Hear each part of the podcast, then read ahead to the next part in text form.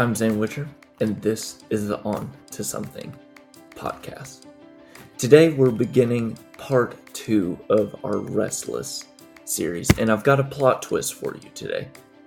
Today, we're releasing all of the episodes that go with part two of the series. That's right, we're kind of like Netflix this round. You can binge them back to back to back.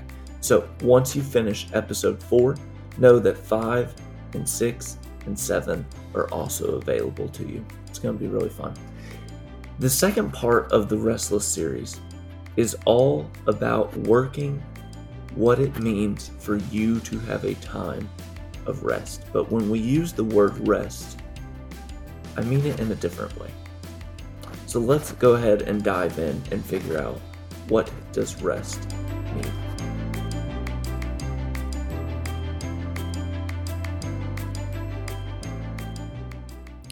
There's a quote I carry around with me from a conversation that didn't even involve me. The quote was born from a conversation my friend had with a relative about all things being religion. Now, not only does the exchange just give me a smile, but it also describes the clarification I think we need when talking about rest. The conversation went down like this.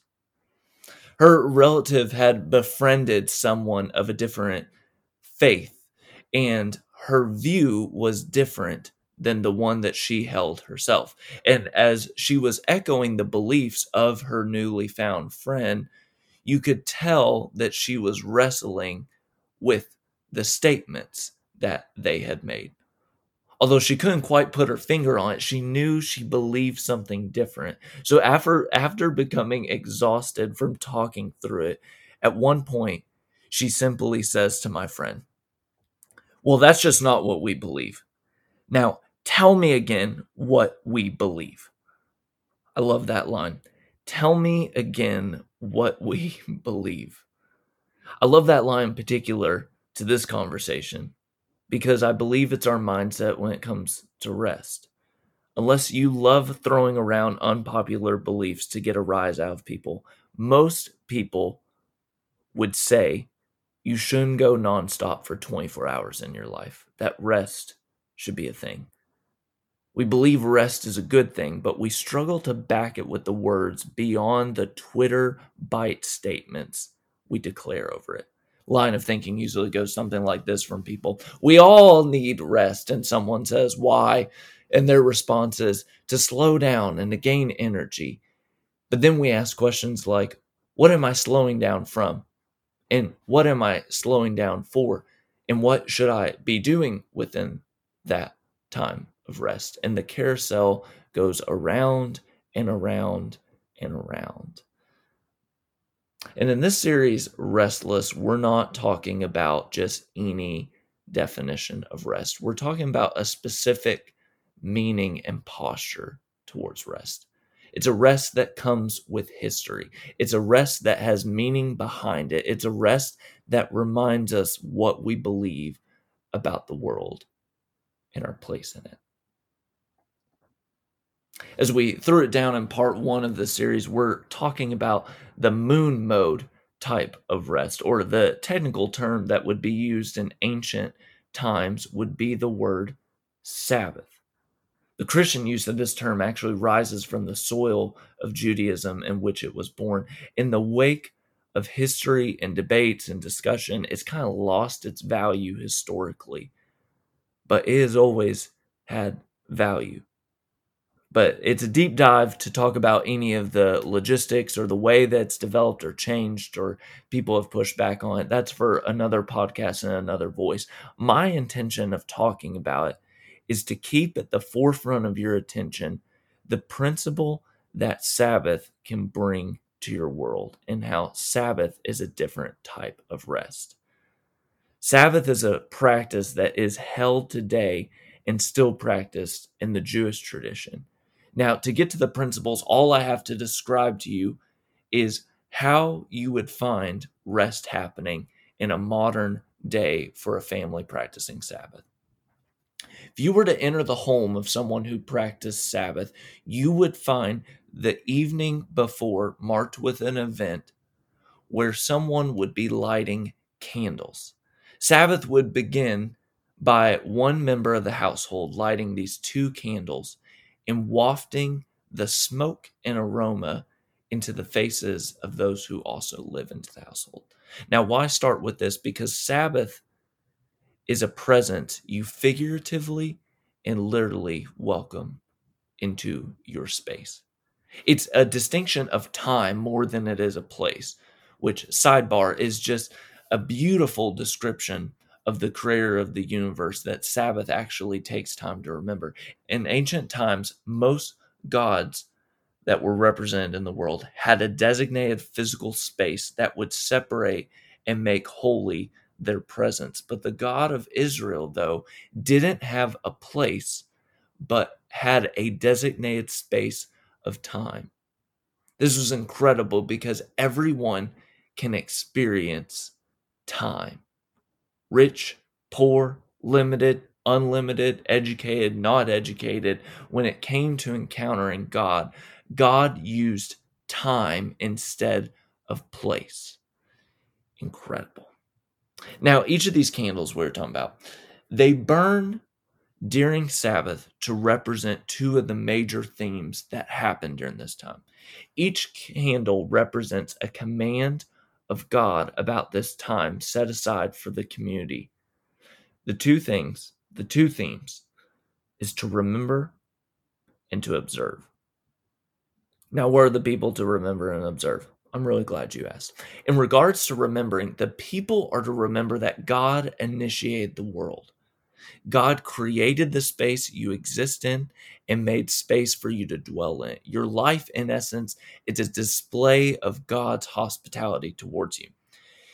And this world is designed for you to build and create and sustain and find true joy alongside others. God initiated it and will keep it going long after you're gone. In regards to observing, Sabbath is a time to observe how God provides, provided, and will provide. One of the stories that the people of Israel would hold close to their heart is that God delivered them from oppressive powers in their day to give them freedom. They observed this moment in history because of God remembering, God initiated the world in the first place and that every week of our existence is a rhythm to trust that God, who provided in the past, will provide again this week and will provide again in the future. Sabbath is not just for the sake of your being, but remember that there's a greater being out there in the universe. All right, so now that we've talked about a little bit of the history framework, I'm going to back up at a 30,000 foot view again in regards to Sabbath. The value of Sabbath can really be described, even though I admit this is a little bit simplified, by just telling you about the word itself, Shabbat. The word's kind of twofold. Shout out to 2 Chainz. The most associated words with the meaning of Sabbath are stop and to delight, which couldn't embody the practice any better just through those two words of the definition. It's the process of stopping what you do every day and delighting in the day that is before you. In order to delight, you have to stop or at least slow down. And in order to stop, there needs to be something that motivates you to halt or pause to delight in. This begins the embodiment of what we mean when we talk about Sabbath. Abram Heschel, who writes a lot about Sabbath in his book, The Sabbath, which, if you ask me, is very appropriately named, gives us a fuller understanding of what he means by this. His emphasis is in insisting on how the goal isn't relaxation and rest. It's not about recovering strength, but recovering the soul. He points out in retelling of God bringing life to the world that on the seventh day, God rested. And part of the original Hebrew word for the word rested includes the root word soul. The day of rest is the day that God gave a soul to the world. And what does that exactly mean? Well, I'd say it like this To receive your soul is to remember your place in the world and who created it. Rest, in a sense of regaining energy, is a byproduct, but at the center, it's reorienting yourself. It's about centering your world to remember your purpose, your design, your connection, and the joy of the one who helps you exist in it. One of the best ways that I've maybe heard it summed up when it comes to Sabbath is that it is the rest of mimicking God in order to remind ourselves we are not God. When you take time at the beginning and end of your day when you take time in your week to stop and delight in a different way than the other 168 hours of your week, when you do this, you're taking time to regain your soul and the one who keeps your soul going. So let me wrap up this episode in a bow for you in regards to what does this mean for you and how can you practice a rest that's different than any other definitions of rest that are out there there is this question that my spouse, Carolina, has begun to ask me every day before I go to work. In some ways, it sounds a little bit dramatic, but for both of us with demanding jobs that sends us all over the place, the question makes sense. Before she leaves and before she locks the door, I can almost count on her to ask this question every single time. When's the next time I will see you? I know, what a love story. We're the notebook just in the making. I guess there are some questions you never stop asking even after you tie the knot. When is the next time I will see you? Here's the thing this isn't just a logical question of a couple checking in with each other, but I believe it's a question of the soul. And taking time to rest, to practice the principle of Sabbath, is to answer this question. At our core, our souls long beyond ourselves. Most of us don't want to live just by ourselves. We get frustrated with our entire beings because it's not enough and we can't get enough of other people. We also experience difficulty of coming to grips that others will never ideally be who we want them to be. Sabbath is the process of opening the window to receive the fresh air of God in new ways. It helps us come in contact with the one our souls long for the most. When we catch glimpses of God in the midst of rest, we instantly ask ourselves, when is the next time we'll see you?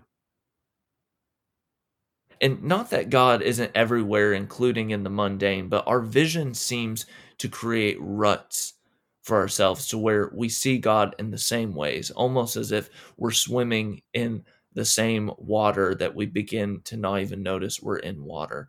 But a time of rest, a time observing and remembering, a time of stopping and delighting gives us a new vision to see God. Our souls ask, When can I see you again?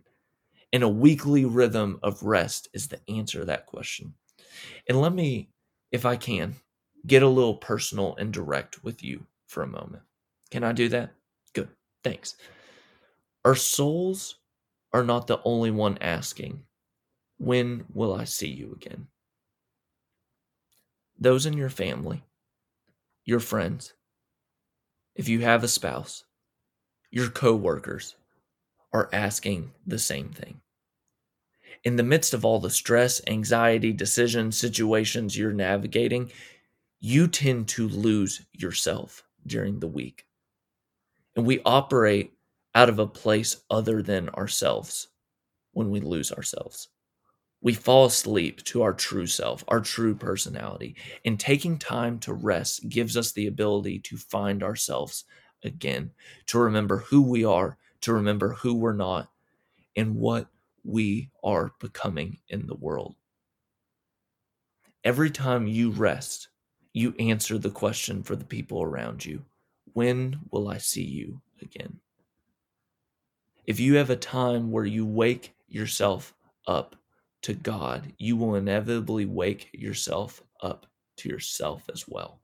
Scheduling time to take rest is how we answer this question. So here's the bottom line question Where in the week do you stop for a period of time?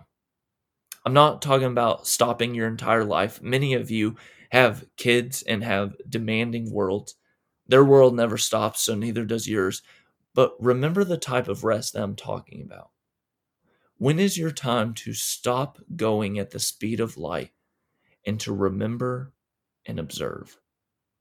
This doesn't mean sitting on the couch and doing nothing. In our next episode, I'll actually talk about what do you do within the time that you actually say, I'm going to take time to rest. But for the meantime, I want you to know when the time is that you stop and delight. Here's how you walk away from this episode set the time.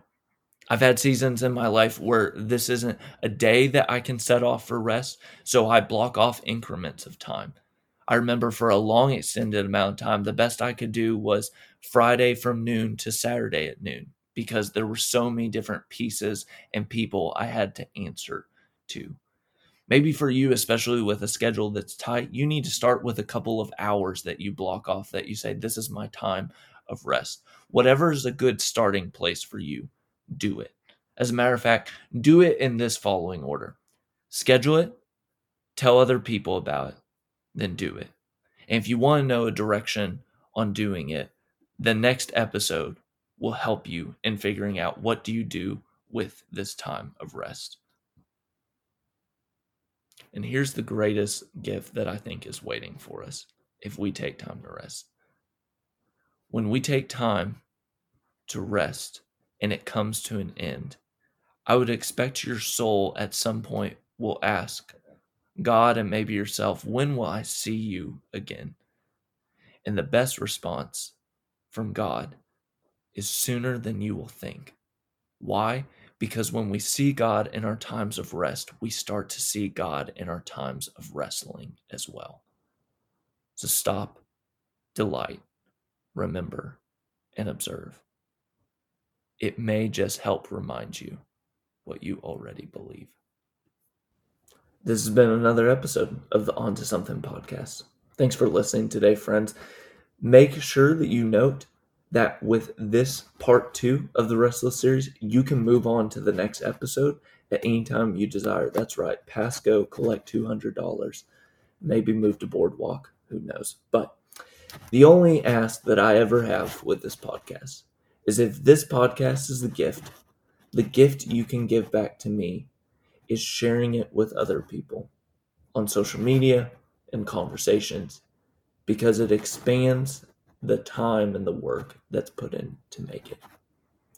Until we are in each other's earbuds next time, may you remember you are onto something.